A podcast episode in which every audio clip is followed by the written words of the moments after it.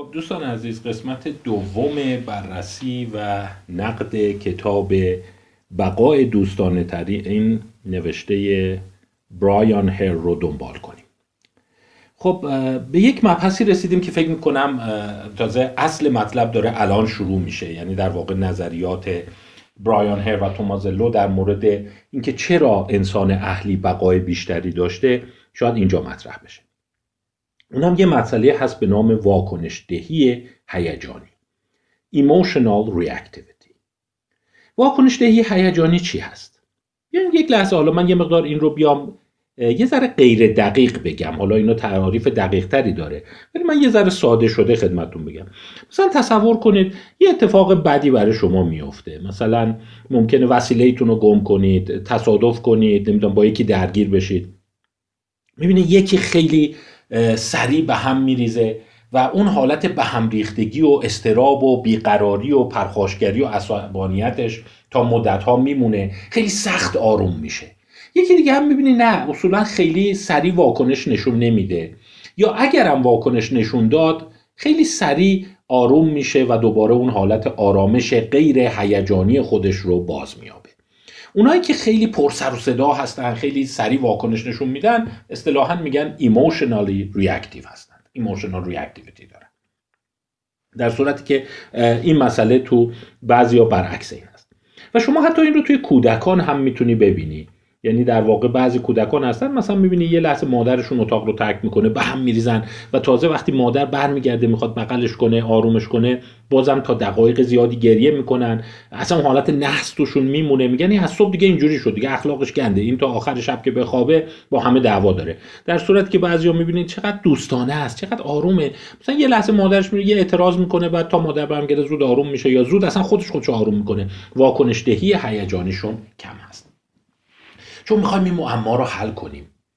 دوستان عزیز که با وجود اینی که گرگ ها و اون سگ های در مقایسه با اون سگ های اهلی هوش بیشتری دارن مغز بزرگتری دارن چرا نمی‌تونن نیت و جهت توجه انسان ها رو متوجه بشن؟ و باز دیدیم که همون روباهایی که توسط بلیایف و لیود میلا تروت دستیارش که هنوزم زنده است اهلی شدن و برایان هر پا شد رفت روسیه و اونها رو مورد مطالعه قرار داد اونا می‌تونن ذهن انسان ها رو بخونن ولی گرگا با اون همه هوششون نمی‌تونن. این از کجا میاد؟ خب اینجاست که بحث ما میره روی تکامل درک نیت و توجه توسط انسان ها فعلا این کتاب رو اجازه بدید معرفی نکنم. یه مقدار کتاب فنی هست. و شاید تو فرصت های بعدی مقدار بهش بپردازیم. Making Minds. ساختن ذهن ها How Theory of Mind Develops. چگونه نظریه ذهن شکل می‌گیره. نوشته هنری ولمان این جزء منابع هست که برایان هر خیلی به اون اشاره می‌کنه. حالا خلاصه این کتاب رو که میگم من نخوندمش هنوز ولی برایان هر بهش اشاره می‌کنه این هست. که کودکانی که واکنش هیجانی کمتری دارند زودتر به مرحله خواندن نیت و درک ذهنیت دیگران می‌رسند. یعنی اگر شما خیلی بیقراری خیلی نمی‌تونی خودتو آروم کنی زمان می‌بره و طول می‌کشه از نظر تکاملی تا به اون مرحله برسی که تئوری مایند تئوری ذهن رو صاحب بشی بتونی نیت طرف مقابل رو متوجه بشی. و مکانیزمی که برای این هست به این گونه مطرح میشه. که خیلی خوب. ببینید واکنش دهی هیجانی. اون حالتی که شما بیقرار میشی. اون حالتی که پر سر و صدا هیجانی میشی تا حدی به مسئله آمیگدال برمیگرده. و آمیگدال وقتی پرکار میشه مراکز دیگر مغز به خصوص MPFC Medial Prefrontal Cortex. Precuneus parietal junction TPJ و posterior superior temporal sulcus اینها به این, به این مناطق الیاف مهاری میفرسته و اینها رو مهار می‌کنه حالا این مراکز چه کارکردی دارند میگم حالا برای اونایی که رشتهشون نیست شاید این همه اسامی قلمبه سلمبه خیلی جذاب نباشه ولی به طور خلاصه میگم وقتی شما داری ذهن یکی دیگر رو متوجه میشی یا سعی می‌کنی بفهمی تو ذهن او چه خبره یا جهان رو از دید او ببینی و فقط منظورم به صورت انتظاییش نیست به صورت خیلی مکانیکی و سادهش هم هست. یعنی مثلا فکر کن اون طرف پشت دیوار رو داره سر فرض کن اون گوشه وایساده و می‌تونه بیرون اتاق رو ببینه. مثلا از پنجره داره بیرون رو می‌بینه. و اون شی رو که داره می‌بینه شما بخوای فرض کنی که از دید او چه, چه شکلی دیده میشه یا کدام یک از اون اشیا رو می‌بینه مراکزی که در مغز شما فعال میشه TPJ هست Temporoparietal Junction و PSTS Posterior Superior Temporal Sulcus. در واقع اینا خیلی تاثیر دارن در اینی که جهت نگاه دیگران جهت توجه دیگران و اون اجسامی که در میدان توجه دیگران هستند رو شما متوجه شید. و توی اون تستایی که از کودکان به عمل میارن مثلا اون تستای تئوری ذهن هست حالا الان فکر کنم خیلی بازش نکنم جلسه خسته کننده میشه این مراکز درگیر هستند. خب آمیگدال گفتیم با چه همراه؟ با واکنش هیجانی با ترس با استراب. وقتی آمیگدال پرکار میشه الیاف ماهاری پیام های ماهاری به این کانون ها میفرستند. معنی سادش اینه یک آمیگدال پرکار در موجودی که واکنش هیجانی شدید داره مانع درک نیات و ذهنیت دیگران میشه. شما فکر کنم اینو خودتون اصلا تجربه کردین. وقتی هول می‌کنین وقتی میترسین وقتی مثلا گوشیتون رو گم کردین. چگونه هست که نیات دیگران یه جور دیگه تعبیر میشه؟ مثلا فکر می‌کنی همه تهدیدآمیزن همه شومن متوجه ذهنیت دیگران نمیشی. فکر می‌کنی همه نیت بد دارن. چرا اون یارو داشت به من اونجوری نگاه می‌کرد؟ اون یارو مشکوکه. اون یکی چرا داشت اون شکلی به من صحبت می‌کرد؟ دیدین وقتی شما در حالت هیجانی هستین نیت دیگران رو بد می‌فهمین؟ مثلا یه کسی اومده سعی کنه به شما کمک کنه شما بدتر فکر کنی اونم اومده جیب شما رو بزنه. یا یکی مثلا میاد به شما میگه که خب سعی کن آرامش باشی میگه چرا داری توهین می‌کنی؟ میگه من توهین نکردم من سعی دارم به شما کمک کنم. نه حرف دهن تو بفهم. تو داری چی میگی؟ اصلا به تو چه مربوطه؟ یعنی شما نیت دیگران رو یا متوجه نمیشید یا یک تعبیر کاملا جهتدار ازش می‌کنید. به نظر میاد فرایند اینجوریه که وقتی شما هیجانی شدید ترسیدید آمیگدال میاد اون کانونهای اصلی در واقع درک نیات رو مهار می‌کنه. می‌دونید درک نیات با مسئله همدلی هم مربوطه. یعنی فرض کنید مثلا وقتی یه کسی میاد از کنار شما وسیله رو برداره شما سری ذهن اون رو می‌خونید که خب مثلا شاید تشنش اومده لیوان برداره. شاید خسته است اومده این روی این صندلی بشینه. این کنار من نمی‌خواد بهم حمله کنه. اونم خسته شده همش سر پا بوده. یا اومده از من سوال می‌کنه واقعا این مستاصله. این کمک لازم داره. نیتش این نیست که به من حمله کنه. پس خوندن نیات دیگران اهمیت حالا باز دیدن وقتی انسان ها مسترب میشن توانایی ذهنخانیشون میاد پایین و جالب متعاقب کاهش توانایی ذهنخانیشون حس همدلی و مشارکت میاد پایین. حالا فکر کنم شما متوجه قضیه شدید. یعنی اون چیزی که میگه انسان رو انسان کرده تمدن رو به وجود آورده شفقت مهربانی همدلی همزبانی همفکری رو دامن زده میگه فرایند احتمالا اینجوری بوده.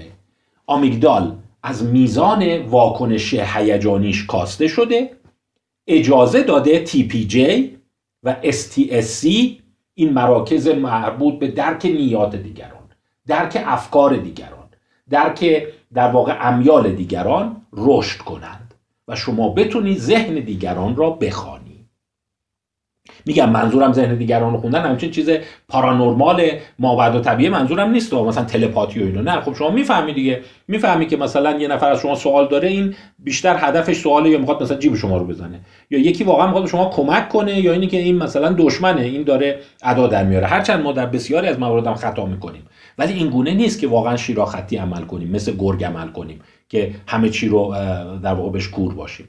پس در واقع تئوری تکاملی که برایان هر و تومازلو میگن چند پله از ریچارد رنگهام پیچیده تر شده. میگه انسان به تدریج آمیگدالش از نظر واکنشی کمتر شده. در نتیجه فرصت رشد تئوری آف مایند و توانایی خوندن در نیات دیگران درک دیدگاه های دیگران و توانایی فهمیدن آنچه در دل دیگران هست رو افزایش داده و شما می‌دونید وقتی اینا اتفاقا میفته شما می‌تونی گروه تشکیل بدی می‌تونی جامعه تشکیل بدی. اگه شما باورت بر اینه که همه می‌خوان سر شما کلاه بذارن همه دشمن شما هستن از چپ و راست همه نیت بد دارن خب شما نمی‌تونی با دیگران مشارکت کنی همکاری کنی. به کسی کمک نمی‌کنی اونم به کسی او به شما کمک نمی‌کنه. در واقع منش دوستانه تکامل پیدا نمی‌کنه. پس می‌بینیم این مسیر چقدر قشنگ توضیح داده شده. و چند مطالعه دیگر رو یاد می‌کنه. میگه گورکا رو اگر بشه یه جوری آمیگدالشون رو کمکار کرد. یا از فعالیت آمیگدال اونها کاست اونا هم یه شمه هایی از درک نیات انسان ها رو در واقع کسب می‌کنند.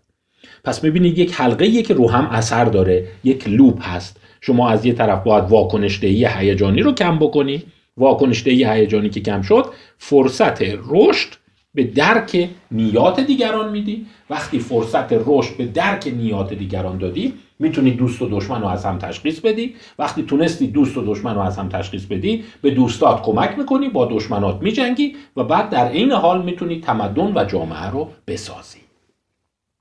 پس به نظر میاد نظریه قشنگیه. یعنی یک چرخه که این احتمالا مثلا 300 هزار سال طول کشیده. البته برایان هر با رنگ هام یه ذره اختلاف داره. میگه نه من معتقدم این چرخه شاید 80 هزار ساله که شکل گرفته. یعنی از اون زمانی که این انسان ها تونستن گروه های بزرگتر تشکیل بدن و در واقع مفهوم دوست و دشمن توشون شکل بگیره. حالا اینم یه بحث قشنگه که ما در واقع مفهوم دوست و دشمن چگونه در ما ایجاد میشه. ولی وقتی شما این مفهوم رو شکل دادی شروع می‌کنی با دوستات مشارکت کردن. و در واقع از همدیگه یاد گرفتن و تمدن رو پای ریزی کردن. خب هنوز بحثش تموم نشده. هنوز یه بحث قشنگ دیگه هم به نظر من داره که این کتاب رو خواندنی می‌کنه. حالا اسمش رو بذاریم جهت نگاه یا بذاریم سفیدی چشم. بحثی که مطرح شده اینه. انسان تنها موجودی است که یک سفیدی چشم بسیار واضح و قابل رویت داره. شما به حیوانات دقت کنید سفیدی زیادی ندارند. در واقع منطقه اسکلرا به جای اینکه سفید باشه پر از در واقع پیگمان های رنگی است. یعنی این نیست که اینا اسکلرا ندارن. اسکلراشون سفید نیست. در نتیجه شما از امروز شروع کنید به چشم اینا خیره شید. سگ گربه اگر شامپانزه گوریل میمون دیدید ببینید سفیدی چشمی نداره. حالا سفیدی چشم یه چیز دیگه هم هست. تو تمام ابناع بشر وجود داره. و حتی شما می‌بینی اون سیاه پوستترین فرد که همه جای بدنش سیاه سیاهه با سفیدی چشمش سفید سفید و این سوال هست که اصلا اصولا این سفیدی چشم چرا شکل گرفت؟ چرا ما اینقدر سفیدی واضح داریم؟ و چرا تو تمام انسان ها هر بلایی سرشون بیاد با سفیدی سفید میمونه؟ رنگش تغییر نمی‌کنه. خب حسی که اونا می‌کنن میگن که این سفیدیه کمک می‌کنه که شما جهت نگاه و متعاقب جهت نگاه جهت نیت و فکر طرف رو متوجه بشید و فکر می‌کنم شما اینو متوجه شدید. از فاصله خیلی دور. شاید از فاصله 100 متری شما می‌تونی با نگاه کردن به چشم یکی اگر چشمتون عینک لازم نداشته باشه بفهمید داره به شما نگاه می‌کنه یا به بغل دستی نگاه می‌کنه. که شما داری رانندگی می‌کنی حتی خیلی سریع تو همون سرعت اتوبان می‌فهمی که اون طرف داره جلو رو نگاه می‌کنه یا داره به شما نگاه می‌کنه. اصلا این حسی که به من نگاه می‌کنه خیلی در انسان تکامل یافته. و این با کجا مربوطه؟ با STS Superior Temporal Sulcus همون جایی که گفتیم کمک می‌کنه در درک نیات دیگران و متوجه شدن اهداف دیگران. حالا فرضش بر اینه که انسان ها وقتی داشتن دوستانه می وقتی داشتن مشارکت می‌کردن با هم. از اون واکنش دهی هیجانیشون کاسته شده بود. می‌تونستن به هم نزدیک بشن. یک مزیتی که کم کم شکل گرفت اینه که اسکلرا اون سفیدیشون به سمت سفیدی کامل بره و باعث بشه که راحتتر بتونن جهت نگاه هم رو متوجه بشن. و این بسیار مزیت تکاملی بوده و باعث شکلگیری هوموساپینز شده. حتی اومدن دیدن جالبه. حالا شما باز میگم به حیوانات نگاه کنید. سفیدی چشم محسوسی ندارند. گربه به زور اگر شما پلکاش رو دور کنید از هم و یه جور سرش رو بچرخونید اون کنار می‌بینید. اونم تازه رنگش آبیه خیلی سفید نیست. همچین راحت تو چشم نمیاد. اومدن توی مطالعه جالبی یه تعدادی از این اسباب بازی ها درست کردن. ببین از این پشمالوها. حالا گربش هست این اختاپوسه این سگ این فیل این لاک پشته و این هم یه دونه حلزونه. و به شکلهای مختلف در آوردن. مثلا کامل چشم سیاه باشه چشم سفیدی داشته باشه چشم سیاهی کوچیک داشته باشه سیاهی درشت داشته باشه سیاهی کوچیک داشته باشه سفیدی درشت داشته باشه به شما نگاه کنه به اطراف نگاه کنه. و از افراد بپرسن که کدوم یک از اینا به نظرت خوشگلتره کدومش کیوتتره کدومش رو دوست داری انتخاب کنی. حالا از کیا پرسیدن؟ از سه گروه. یک از کودکان مبتلا به اختلال اوتیزم یعنی اونهایی که مشکل جدی در درک نیات و ذهنیت دیگران دارند می‌دونید اوتیسم یک بیماری هست طیف اوتیسم که میگن یکی از مشکلات اصلی اونها درک نظریه ذهن در این افراد مبتلا هست. دو از کودکان در واقع 6 7 ساله و سه از بزرگسالان. ببینیم جواب چی بوده و این رو فراموش نکنید که این حیواناتی که اینجا نشون دادن اصولا هیچ وقت سفیدی چشم ندارند. یعنی شما سفیدی چشم رو در اینها نخواهید خب جواب جالب بوده. این منطقه‌ای که شما سفید هست اونایی هستند که حیوانی رو انتخاب کردن که سفیدی چشم داشته. این گربه هست این اختاپوس است این سگ است این فیل است این لاک پشت است این هم حلزون است توی کودکان اوتیستیک ببینید مثلا تو گربه شاید یک سوم اون گربه ای رو که سفیدی داره اینو انتخاب کردن. یا وقتی صحبت سگه بوده یک سوم این سگه ای که اینجا سفیدی داره انتخاب کردن. ولی درصد زیادشون هم اونی که سیاهی کامل داره انتخاب کردن. یعنی تمایل برای سفیدی کم بوده. البته این رو هم گفتم فراموش نکنید که سفیدی اصولا طبیعی نیست در حیوانات. یعنی حتی کودکان اوتیستیک هم یه میلی دارن به انتخاب حیواناتی که چشم سفید دارند این قضیه رو حالا در انسان در کودکان سالم نگاه کنیم. 6 7 ساله سالم. ببینید تمایل برای اون حیوونا اون عروسکایی که سفیدی داره بیشتر شده.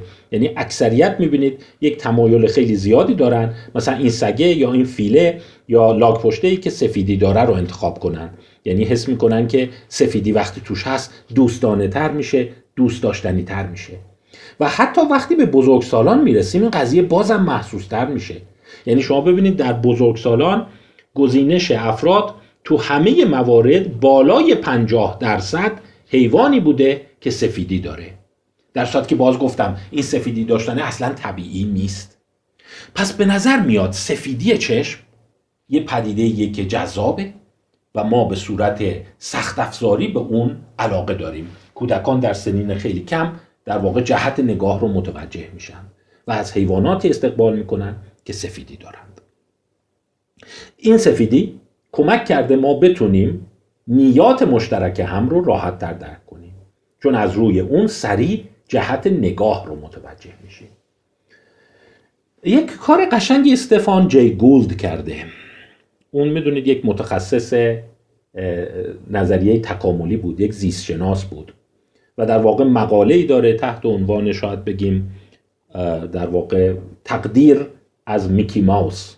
هامج تو میکی ماوس در اواخر عمرش این رو نوشته. این اومده نگاه کرده دیده که ببینید کارتون میکی ماوس تکامل کارتون میکی ماوس رو از زمان پیدایشش تا معاصر تقریبا از سال 1940 تا الان دنبال کرده.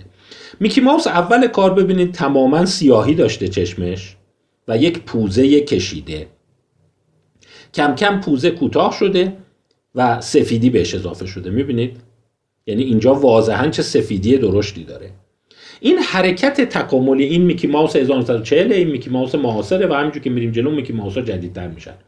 خب این میکی ماوس خیلی دقیق کشیده میشن. برای اینکه اونای کارتونیستایی که بودن تو دیزنی خب نظر بچه ها رو میپرسیدن و بعد نگاه می‌کردن کدوم میکی ماوس جذب جذابتره. فیلماش رو نگاه می‌کنن بچه ها ذوق می‌کنن. ببین همینجور که داره میره جلو میکی ماوس سفیدی بیشتری پیدا کرده. خیلی این قشنگه. یعنی نشون میده حتی کودکان هم یک ترجیح زیادی دارن که چشم سفیدی داشته باشه و شما بتونید جهت نگاه رو متوجه بشید این علاقه به این حالت در صورت که می‌دونیم موش اصولا اصلا سفیدی چشم نداره. و اتفاق دیگه که افتاده اینه که پوزش ببینیم کوتاهتر شده که این باز شبیه همون اهلی شدن است که ریچارد رنکام میگه. یعنی میکی ماوس جدید خیلی اهلی شده میکی ماوس قدیم هست. و این سفیدی زیادی که در واقع شما در چشم این کارتون می‌بینید خیلی احساس خوبی به بچه ها می‌داده. پس یکی از ویژگی هایی که برایان هر خیلی مدعیه که تو تکامل ما شکل داشته در شکلگیری رفتار اجتماعی ما شکل داشته در اینی که بتونیم نیات همدیگر رو بخونیم اینی که sclera این در واقع صلبیه شروع کرده به سمت سفید شدن رفتن. حتی من داشتم فکر می‌کردم که اگه یه زمانی مثلا نصیبمون می‌شد یک ماشین زمان یه جوری می‌تونستیم بریم به گذشته یک اسکرین شات یک لحظه فقط یک عکس از دیویس هزار سال پیش داشتیم سیصد هزار سال پیش داشتیم خیلی می‌تونست به ما مطالب رو نشون بده که آیا نئاندرتال ها آیا هوموساپینز این اسکلراش چه رنگی بوده؟ حدس من اینه که خب احتمالا نئاندرتال ها یا فرض کنید هومو ارکتوس اینایی که 500 هزار سال یه میلیون سال پیش زندگی می‌کردن مثل گوریل مثل شامپانزه اسکلرای تیره داشته. چون اینا هنوز به اون مرحله درک نظریه ذهن نرسیدن. و اون زمانی که این اسکلرای سفید شده حیف توی فسیلا معلوم نمیشه. در واقع چشم از بین میره. نمی‌دونیم. حالا من نمی‌دونم. شاید متخصصین دی ای بتونن در واقع با استخراج اون به این نتیجه برسن که بالاخره این اسکلرا چه رنگی بوده در اونها. و رنگ اسکلرا خیلی از تکامل شناخت اجتماعی رو روشن خواهد کرد. که یکی از در واقع ویژگی های اصلی موجوداتی است که می‌تونن با هم همکاری کنند پژوهش های خیلی خوبی در این مورد هست که مثلا کودکان توی همون چند ماه اول می‌تونن خیلی سریع نگاه مادرشون به کجا نگاه می‌کنه رو متوجه شند ولی تومازلو معتقده که شامپانزه این توان رو ندارند. یعنی تا کل بدن یا ترجیحاً بدن و چهره به یک سمتی نچرخه به راحتی توجهشون به اون سو جلب نمیشه. چه برسه به اینی که زیر چشمی به یه جا نگاه کنیم. در صورتی که شما با یک بچه یه ساله امتحان کن. همین زیر چشمی یه لحظه یه گوشه رو نگاه کن. حتی خانواده میگن ماشاءالله چقدر باهوشه. یه لحظه فقط نگاه کردیم این جای عروسکش رو فهمید. این جای شکلات رو فهمید. یعنی شما اصلا باید صاف تو چشش خیره شی یا مثلا به سقف نگاه کنی. یه لحظه یه رو نگاه می‌کنی کافیه یک تغییر کوچک هیجانی هم کنارش باشه. این می‌فهمه مثلا خوراکی رو کجا قایم کردی. یا داری به چی نگاه می‌کنی. و در واقع این چقدر تسهیل می‌کنه درک نیات یکدیگر خب انسان ها دوستانه میشند و در واقع می‌تونن به همین طریق گروه های وسیعتر تشکیل بدن. گروه هایی که در اونها همه اسکلرای سفید دارند خب تا اینجای کتاب به نظر میاد که نکات خیلی قشنگی رو برایان هر مطرح می‌کنه. ادامه کتاب به خصوص فصل ششمش من حس می‌کنم یه مقداری سهلنگارانه میشه. و در واقع شاید او بخش بعدی کتاب خیلی راحت به این قسمتی که خیلی قشنگ خیلی علمی توضیح داده. مسئله درک نیات هست چفت و جور نمیشه. مثلا خیلی سریع میاد به سمت مسائل اجتماعی. مسئله تبعیض نژادی خشونت های جمعی. و فکر می‌کنم که در این حوزه شاید رشته تخصصیش نیست. سن زیادی هم نداره. او در واقع الان 44 سالشه. شاید یه مقدار افراد کارکشته تری باید این قسمت ها رو بنویسن. برای همین سه فصل آخر کتاب رو من فکر کنم خیلی سریعتر میشه از روش رد شد. چند تا مفهوم جالب منتها توش داره. مثلا یکی از مفاهیم جالبی که داره اینه. میگه که همین داستان فرندلی شدن دوستانه شدن انسان ها اجازه داده که پدیده شکل بگیره به نام غریبه خودی. این البته ترجمه منه. لغت اصلیش اینترا گروپ سترینجر هست. میگه خب در گروه هایی که کوچکتر بودن همه آشنا بودن. شما غریبه نداشتیم. ولی گروه ها که به تدریج بزرگ میشن شما افراد غریبه میان توش. ولی جالبه که این غریبه ها دشمن حساب نمیشن خودی هن. در واقع غریبه ای هستن که نمیشناسمش. ولی حس خودی بودن رو دارم. حالا از کجا می‌فهمم خودیه؟ لحجه شبیه منه. نمی‌دونم رنگ پوست شبیه منه. آینهای من رو تکرار می‌کنه. لباس پوشیدن شبیه منه. نمی‌دونم حرکات و ژست شبیه منه. حتی مطالعاتی هست که مثلا لحجه خیلی مهمه. در درک غریبه خودی. شما طرف رو نمی‌شناسی نه می‌دونی اسمش کیه نه قبلا دیدیش. ولی از رو لحجهش می‌فهمی که ها این خودیه. این مثلا بچه محل خودمونه. بچه منطقه خودمونه. و اون معتقده که شکلگیری غریبه خودی در واقع یکی از جهش های خیلی خوب بوده. یعنی شما نیاز نبوده همه رو بشناسی. فقط از روی بعضی نشانگرها مثل رنگ پوست آینی که اجرا می‌کنه مناسک مذهبی که به جا میاره یا فرض کنید که در واقع بعضی حرکات یا جستایی که داشته خودی بودن رو شما متوجه می‌شدی و در واقع اجازه می‌دادی که اون در جمع شما شکل بگیره. خب گفتم در مباحث بعدیش سعی می‌کنه یه مقدار به مسائل اجتماعی بپردازه ولی خیلی شاید توانمند اینجا خودش رو نشون نمیده. من به چند تا مفهومی که اشاره می‌کنه به صورت گذرا در واقع یاد می‌کنم ازش. حالا بد نیست شاید در مطالعات کتاب هایی که عمیقتر هستن من بیشتر به این مسائل بپردازم. یکی از چیزهایی که برایان هر مطرح می‌کنه میگه خیلی خوب. ببینید با افزایش دوستانه بودن گروه ها بزرگ شدند. ما تونستیم گروه های خیلی بزرگی تشکیل بدیم که نیازی نیست همه همدیگر رو بشناسند. ولی این گروه ها حتی قریبه هایی هم که توش بودن رو ما خودی حساب کردیم. ولی این یک مزیت بود. خیلی کمک کرد به تکامل بشر. ولی یه ایرادم داره. و اون ایراد اینه که اگر شما تو گروه ما نباشی بیرون گروه ما باشی اون موقع ما باید خشم داریم. یعنی درسته که خشم و خشونت و قصاوت به واسطه در واقع آروم گرفتن آمیگدال و افزایش نظریه ذهن در واقع تقویت شده. ولی این خاص خودی هاست. غیر خودی ها از این مزیت بهره نمی‌برند. در مورد غیر خودی ها شما کماکان پرخاش می‌کنی. حتی ممکنه بیشتر پرخاش کنی. و جالبه که theory mind اون تئوری ذهن در مورد غیر خودی ها مصداق نداره.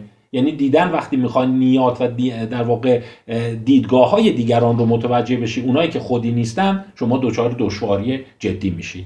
و در اونجا میای چه کار می‌کنی؟ اتفاقی که میفته اسمش رو گذاشته dehumanization البته dehumanization اصطلاحی از خیلی وقت پیش مطرح شده بود. بندورا تو کارهاش بود. که در واقع میای حس می‌کنی که اون اصلا انسان نیست.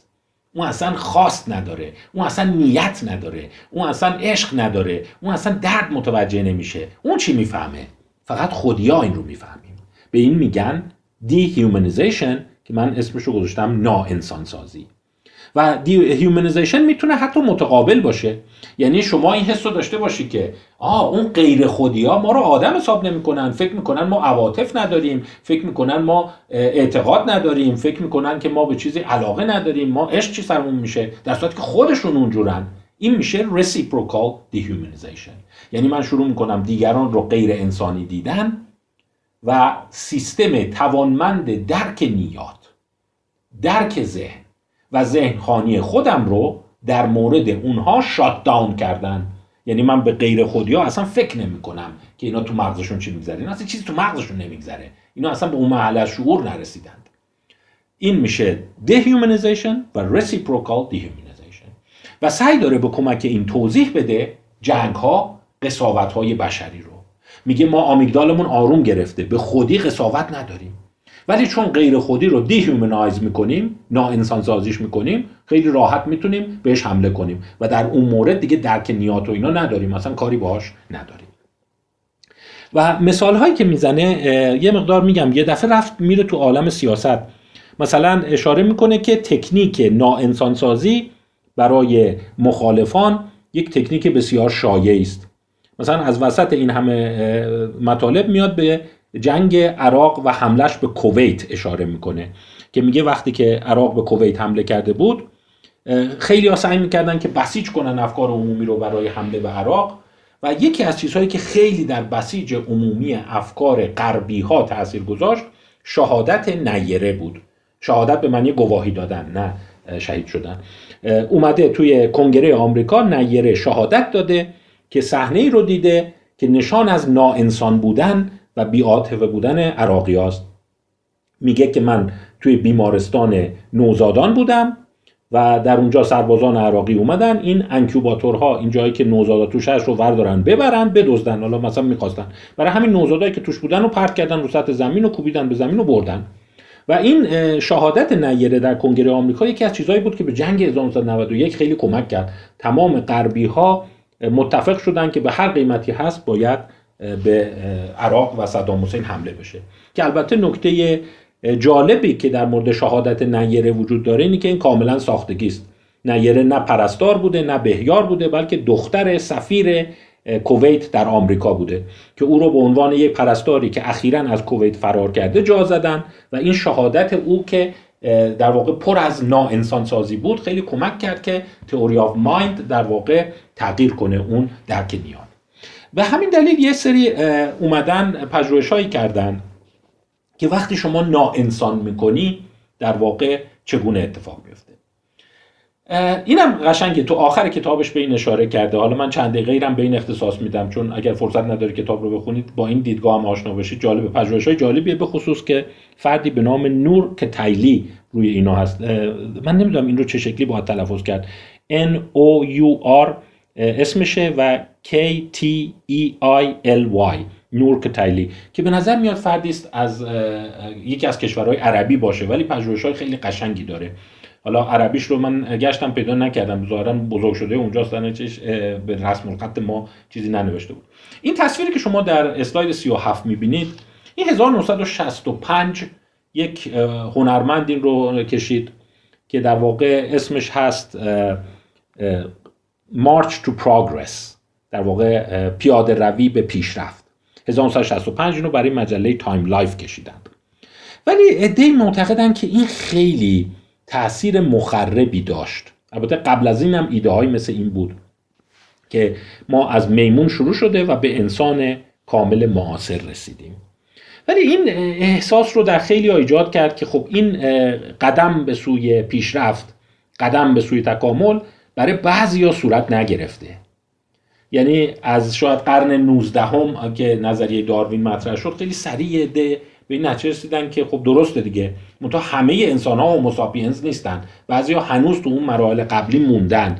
چون طبق نظریه داروین خب تدریجی بوده دیگه. خب چه تضمینی هست که هممون مساپینز باشیم؟ شاید یه دو مساپینز نباشن. حتی حتی دوستان دقت بفرمایید. می‌دونید جامعه آمریکا در مقایسه با جامعه اروپا به خصوص در مقایسه با جامعه انگلیس جامعه سنتی تر و محافظه کارتری هست. دیدگاه های خیلی سنتی اونجا عمیقتره.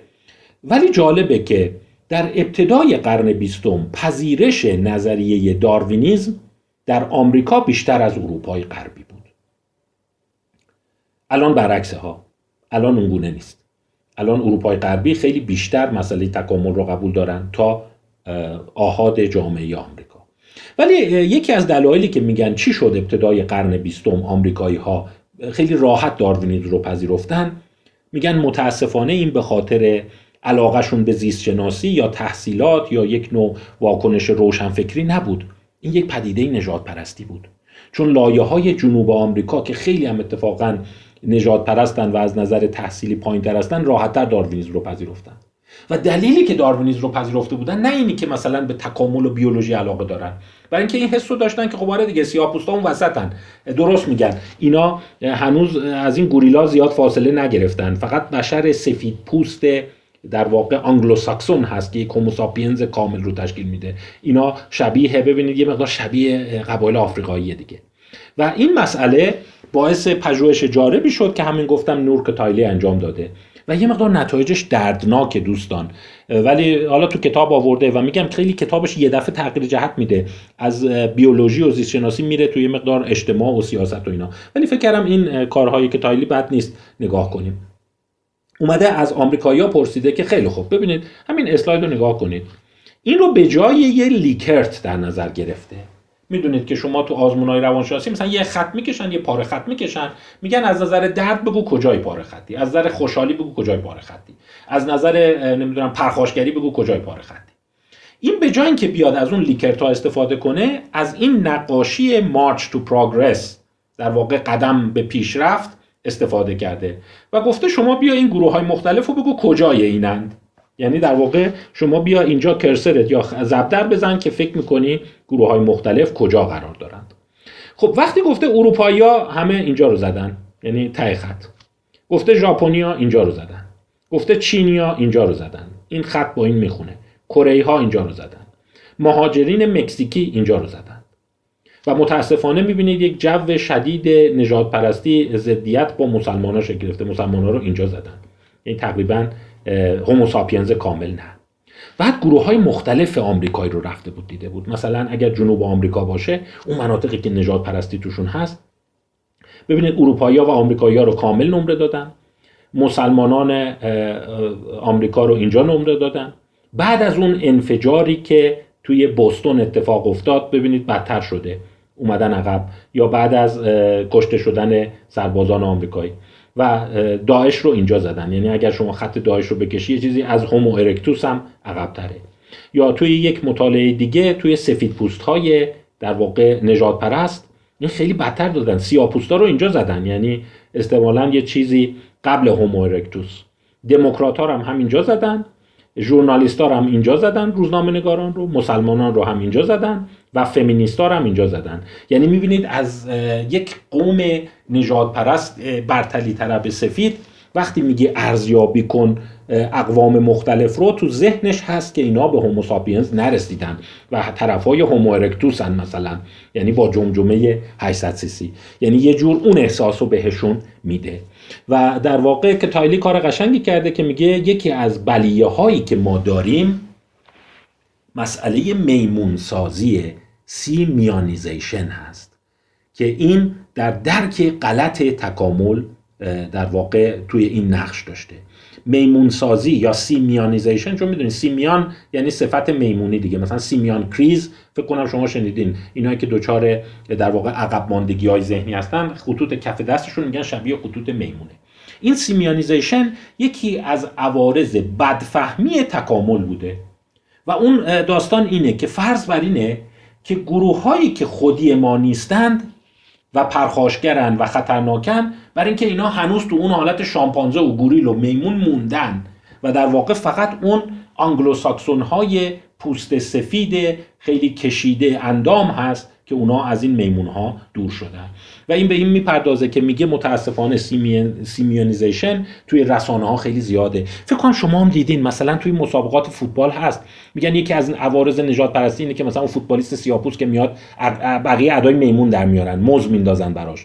یا مثلا این جمله که این سیاه ها رو شبیه گوریل می‌بینن. حتی جالبه بدونید تو قرن 19 هم هنوز این باور بود که بعضی از این قبایل آفریقایی یا اون بومی های استرالیا اینا هنوز بین میمون و انسانن. پیگمی ها اون آب اوریجین های استرالیا رو می آوردن توی موزه میذاشتن توی باغوش میذاشتن. می‌گفتن اینا همون حلقه واسط بین شامپانزه و انسان است. در صورتی که می‌دونید بعد از جنگ جهانی دوم و فروپاشی نظام سلطه نجات پرستی آلمان نازی جز یکی از بندهایی بود که همه اصرار داشتن به تصویب برسه که تمام آهاد بشر هومو ساپینز ساپینز هستند. یعنی ما این وسط میمون نداریم ما هممون انسانیم. از نظر ژنتیکی و ساختاری. ولی این توی گروه های نجات پرست هنوز این داستان میمون سازی مونده. و دیدن میمون سازی و نا انسان سازی یک ارتباط خیلی زیادی با خشونت نجات پرستی و جنگ داره. یعنی وقتی می‌خوان به یک قومی حمله بکنند این برداشت رو می‌کنن که او انسان نیست دیهومنایزه و حتی یه حسی می‌کنن که بابا اینا همون میمونان دیگه یه ذره حالا تکامل پیدا کرده و جالبه که حتی وقتی به تحلیل رسانه ها و اون مطبوعات می‌پردازن خیلی شواهد زیادی می‌بینن حتی هنوز در جامعه مدرن. مثلا این روی جلد مجله ووگ هست. سال 2008 این بسکتبالیست معروف جیمز لوبرون هست و اونم مانکن معروف برزیلی گیزل بونچن. که این عکس رو انداخته بودن و تازه خیلی هم ذوق می‌کردن که ببین برای اولین بار هست که ما عکس یک مرد سیاپوست رو انداختیم روی مجله ووگ و اینا. ولی هر کی که این رو دید گفت خب این که دیگه اصلا واقعا بدترین عکس ممکنه. این چقدر شباهت داره به این عکس کینگ کنگ که اون گوریله اون دختره رو بغل کرده. تو طرز بغل کردنش طرز لباسش هم شبیه اونه. یعنی حالا شیطنت سردبیر Vogue بوده ناخواسته بوده اون عکاس بوده حواسش نبوده. یعنی هر کی اینو نگاه می‌کنه این داستانی که اقوام غیر آنگلوساکسون اینا همون گوریل ها موندن چهره های زمخت دارن فک گنده دارن و در این حال پرخاشگرن دیگه. پرخاشگرن و همچین هم عواطف و احساسات و محبت و خوش و اینا ندارند. این یکی از زمینه های خیلی خشونت علیه قومیت ها رو تشکیل میده. مثلا جالب بدونید این کینگ کونگ 1933 هست این فیلم. این پسترشه و همون 1933 حدود هشت نوجوان سیاپوست تو زندان متهم میشن که به یک خانم سفید پوست تجاوز کردن و در نتیجه بسیارشون حکم اعدام می‌گیرند. و نکته که جالبه اینه که اون پوستری که مردم زده بودن به عنوان اینی که خب اینا رو اعدام کنید اینا رو مجازات کنید به خاطر تجاوز به عنف. ببین چقدر شبیه همون پوستر در واقع کینگ کنگ هست. یعنی این ذهنیتی که ما یه سری انسان متمدن داریم اینا هومو ساپین ساپینس هن و یه سری انسانی داریم که پایین تر از اینا هستن. اون حلقه های تدریجی تکامل از هومو ارکتوس و استرالوپیتکوس و اینا هستن نئاندرتالن و تا به ما برسن. و حتی ممکنه طرف به صورت آشکار این رو نگه ولی تو مطالعات دیدن که به صورت ناخودآگاه این وجود داره. یعنی شباهت سازی اقوام ناخواسته قومیت هایی که به نوعی منفور اون طبقه حاکم هستند و میمون ها در مورد مثلا اینکه آلمان نازی اقلیت یهود رو مطرح می‌کرد که اینها هم همون در واقع میمون هایی هستند که حالا به کافی همو ساپینز نشدند. جمجمهشون اینا رو بررسی می‌کردن و سعی داشتن شباهت های اندام اینها رو با گوریل ها و اینا نشون بدن. خب میگم کتاب در انتهای بعدیش یه مقدار سعی می‌کنه مسائل روز سیاسی نجات پرستی قومگرایی و اینها رو به بحث بگذاره. ولی بعدم نیست. حالا 40 50 صفحه است و میشه در واقع اون رو خوند. خالی از لطف نیست و بیشتر مطالبی که بود همین رو مطرح می‌کنه. و یه چیزی دیگه ای که مطرح می‌کنه جالبه. دیده که شاید یه پیام کوتاهه ولی فکر می‌کنم این پیام کوتاه بد نباشه. میگه درست بشر اهلی شده درست دوستانه شده. ولی قافل از این نشین که اگر همین موجود خود اهلی شده بیاد عده‌ای رو نا انسان سازی کنه simianization کنه. یعنی میمون سازیشون کنه نا انسان سازیشون کنه. موقع نسبت به اونها می‌تونه خیلی پرخاشگر باشه. و در واقع کاهش راه حل پرخاشگری و اهلی شدن در این مورد رو دیگه ربطی نمیده به اون اهلی شدنی که ریچارد رنگام میگه. در واقع اون رو نسبت میده به کارهای اجتماعی که باید صورت بگیره. میگه حقیقت در واقع تعامل انسان ها و گروه های مختلف با هم بیشتر باشه امکانی که ناانسان سازی توشون شکل بگیره کمتره. حتی به مطالعه جالبی اشاره می‌کنه در, در مورد جنگ جهانی دوم. دیده بود اونهایی که آلمانی هایی که در واقع به یهودی ها یا به اقلیت های دیگه کمک کرده بودن و حاضر نشده بودن اینا رو لو بدن اینا رو در واقع با گشتاپو همکاری کنن که اینا باشه به خصوص توی لهستان اونایی بودن که قبل از جنگ با اینها هش و نش داشتن با هم آشنایی داشتن. یعنی این حس رو داشتن که ذهن اینا رو می‌تونم بخونم. می‌فهمم تو ذهن اینا هم چی میگذره. در واقع ناانسان سازی نبوده. نیات همدیگر رو متوجه می‌شدن. و این معتقده که اگر ما به مرحله رسیدیم که احساس کوری به ذهن دیگران. این که انگیزه نداره این که عاطفه نداره. این چی می‌فهمه محبت سرش یعنی چی؟ این که نمی‌دونم تو ذهنش اصلا چیزی نمیگذره. این یه ذهن خالی داره مثل یه دونه شامپانزه. اون زمینه ساز جنایت علیه اون گروه ها خواهد شد. خب این خلاصه ای بود از کتاب Survival of the Friendliest. اینم حیفم اومد نظرم جالبه که حالا خیلی به بحثمون ربط نداره ولی یه جای کتاب بهش اشاره کرده که تو بعضی قارها اصلا هیچ بحثی به این ربطی به این بحث نداره ولی جالبه نقاشیهایی میکشیدن که حیوانات به جای چهار پا هشت پا دارن این چهار پایان. و خیلی ها مونده بودن که راز این قضیه چیه؟ و برایان هر با همراه چند آنتروپولوژیست و دیگه این نظریه رو مطرح کردن که این اولین سینما یا سینماتوگراف بشر بوده. مثلا 20 هزار 30 هزار شاید هم 40 هزار سال پیش اینا رو رسم کردن. به این صورت که وقتی توی قار آتش روشن می‌کردن و بعد این شعله آتش میرخصیده و نور کم و زیاد می‌شده سایه هایی که ایجاد میکردش انگار اینجوری بوده که این حیوان داره میدوه. و اینا آتیش روشن می‌کردن آتیش رو یه ذره بهش مثلا باد می‌دادن شعله ها این علو میکشیده نمی‌دونم نور کم و زیاد می‌شده. و این توهم رو ایجاد می‌کرده که این حیوان داره میدوه.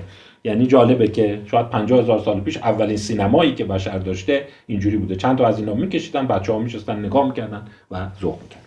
خب این خلاصه ای بود از این کتاب. امیدوارم براتون قابل استفاده بوده باشه. باز توصیه اینه که این رو مطالعه کنید فرصتی داشتید بخونید و شاید چیز بدی هم برای ترجمه نباشه. خیلی ممنون از توجهشون.